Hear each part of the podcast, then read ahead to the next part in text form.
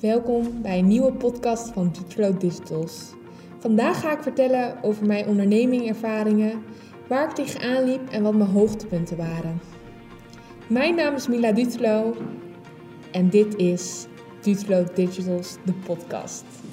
Heel erg leuk om uh, dit te doen. Ik heb vroeger altijd een YouTube kanaal gehad met video's. En, ja, en nu is het heel beeldend en nu uh, vooral veel praten, want ik hou van praten.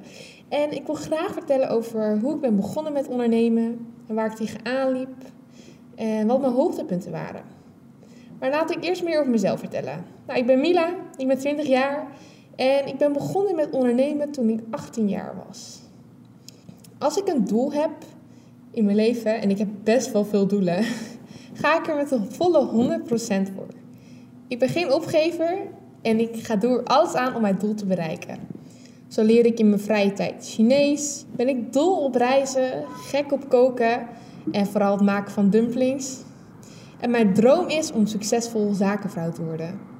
En ik ga jullie meenemen met hoe ik mijn droom waar ga maken. Ik begin met vertellen over mijn jeugd. Vanaf kleins af aan was ik altijd creatief bezig. Zoals ik al vertelde, had ik een YouTube-kanaal. Ik knutselde eigenlijk allemaal portemonneetjes van lege fles drinkverpakkingen.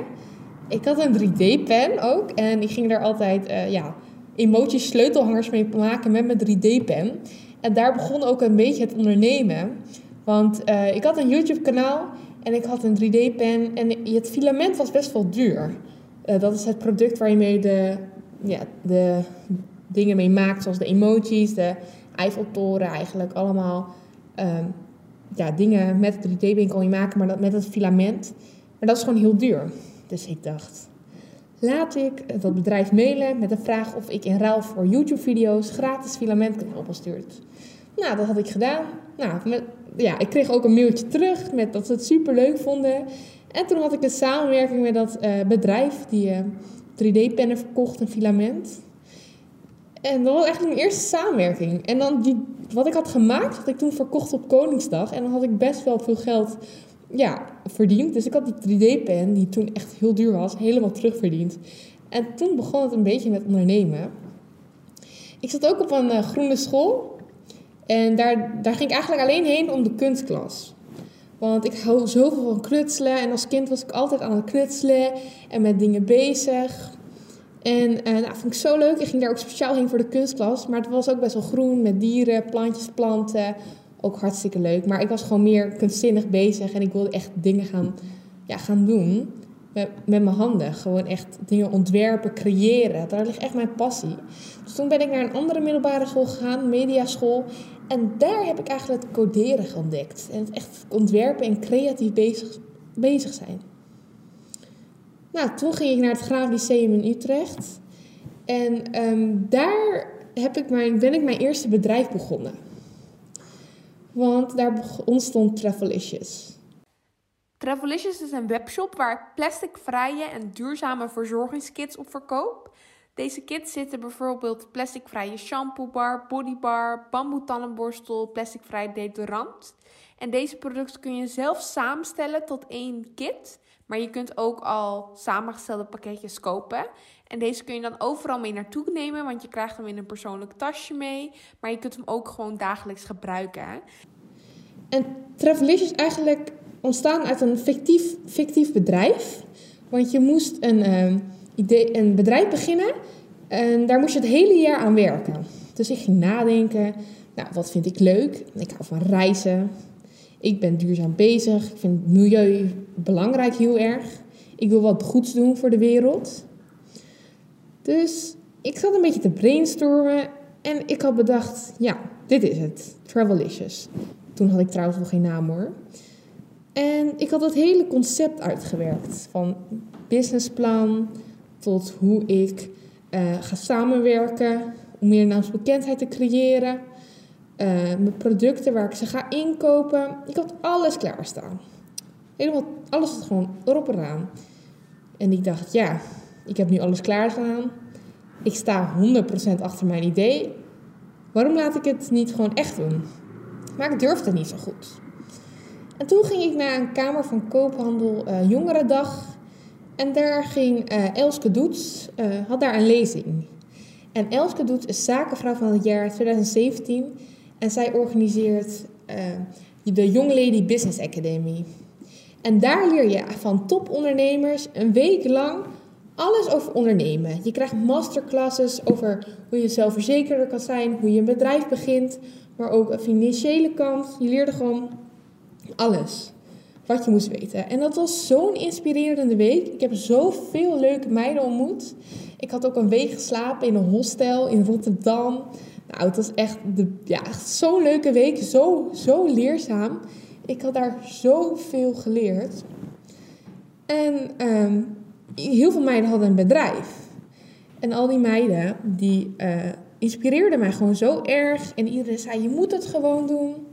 En toen had ik ook uh, na de Young Lady Business Academy had ik een uh, mentorgesprek met Elske, Elske Doets. En ik vertelde mijn idee en ik zei, ja, dit is mijn plan, dit wil ik doen. Ik had mijn business idee nog een beetje aangescherpt. Uh, ik had ook een concurrentenonderzoek gedaan. Ik had ik al gedaan, maar nog dieper erop ingegaan. Ik had ook een enquête uitgestuurd en ik zei, dit wil ik doen, maar ik durf me nog niet in te schrijven. Heb jij tips? En Elske zei: Mila, weet je wat? Je moet het gewoon doen. Je hebt niks te verliezen. En toen was het ook december. Ik zei: Ja, maar niemand reist nu. Het is geen zomer. En toen zei ze: Nou, weet je, je kunt ook gewoon verkopen als kerstpakketten. Dus dacht ik: Wow, ja, dat is echt een goed idee. Dus dan ben ik gaan doen. In september heb ik mij ingeschreven bij de Kamer van Koophandel. Super trots was ik natuurlijk. Ik vond het ook best wel spannend. Maar je betaalt eenmalig 50 euro en dan staat je bedrijf. Nou, er komen dingen kijken, erbij kijken, zoals belastingaangifte en uh, kwartaalaangifte, omzetbelasting, financiële dingen. Nou, het financiële kant vond ik gewoon heel moeilijk. Maar ik heb, ben blij dat ik het heb gedaan. En je, hebt mensen, vast wel mensen die je kunnen helpen. Je moet je niet laten tegenhouden door je onzekerheden. Nou, ik had dat gedaan, superleuk. En ik ging mailtjes sturen. Mailtjes sturen naar bedrijven die mijn uh, Kit als kerstpakket wilden hebben. Nou, ik dacht in het begin, ik krijg echt honderden bestellingen. Ik had het een beetje onderschat. Want ik kreeg niet meteen van iedereen mailtjes terug. Maar er was één bedrijf en die wilde mijn kerstpakket afnemen. Dus ik had 53 kerstpakketten verkocht met kerst in 2019. Uh, nu, nu zitten we in 2021, heb ik al meerdere samenwerkingen gehad. Zo heb ik de YouTuber Bon Color, die heeft mijn Travelicious uh, kit gepromoot. Die heb ik opgestuurd. Het heeft een unboxing naar video. En je hebt nog andere YouTubers en influencers die uh, mij ook hebben geholpen. En eigenlijk heb ik er nooit voor betaald. Ik heb meestal gewoon de producten gratis gegeven. Ik heb een mailtje gestuurd wie ik ben, wat ik doe. En soms heb je nee en soms heb je ja. En dat is eigenlijk de kunst. Je moet het gewoon doen en proberen. Je hebt niks te verliezen gewoon. Gewoon doen. Zoals Elske dat tegen mij zei. Nou, door de Young Lady Business Academy ben ik ook gewoon heel veel in de media gekomen. En ik heb gemerkt, als je één keer in de media staat en dan nog een keer, dan gaat het lopen. Dan loopt het allemaal vanzelf. Zo ben ik door Elske bij de terugkomdag van de Young Lady Business Academie geïnterviewd door het NOS en Radio 1 Nieuws. Nou, dat had het gebeurd. Superleuk. En toen werd ik gebeld door andere mediaorganisaties zoals BNR Nieuwsradio. Nou, dan mocht ik daar uh, een interview komen doen. Toen ben ik ook heel groot samen met Elske in het AD gestaan. Ik ga jullie eerlijk vertellen, ik dacht gewoon dat het een kleine pagina was, gewoon een klein stukje. Ik dacht, ja, dat zal vast niet heel groot zijn. En toen was het gewoon een hele grote pagina over mij, wat ik doe, wie ik ben, over mijn bedrijf. En toen heb ik daar zoveel leuke reacties op gekregen. En dat is dan weer gedeeld door Parool en door andere nieuwsbladen, dat artikel. En toen ging het een beetje lopen. Ik werd gevraagd voor een talkshow van de Kamer van Koophandel, zo'n webinar. Uh, toen werd ik nog een keer gevraagd voor het AD. Nou, dat ging niet over mijn bedrijf, maar meer over jongeren in de corona, uh, ja, coronacrisis. Op corona kom ik trouwens later terug. Nu zit ik vast in het, uh, in het lid van het AD podcast. Je bent jong en je vindt wat. Heel erg leuk. En ondertussen krijg ik, heb ik nog interviews, uh, word ik weer voor dingen gevraagd. Voor een talkshow bijvoorbeeld, voor mediastages laatst.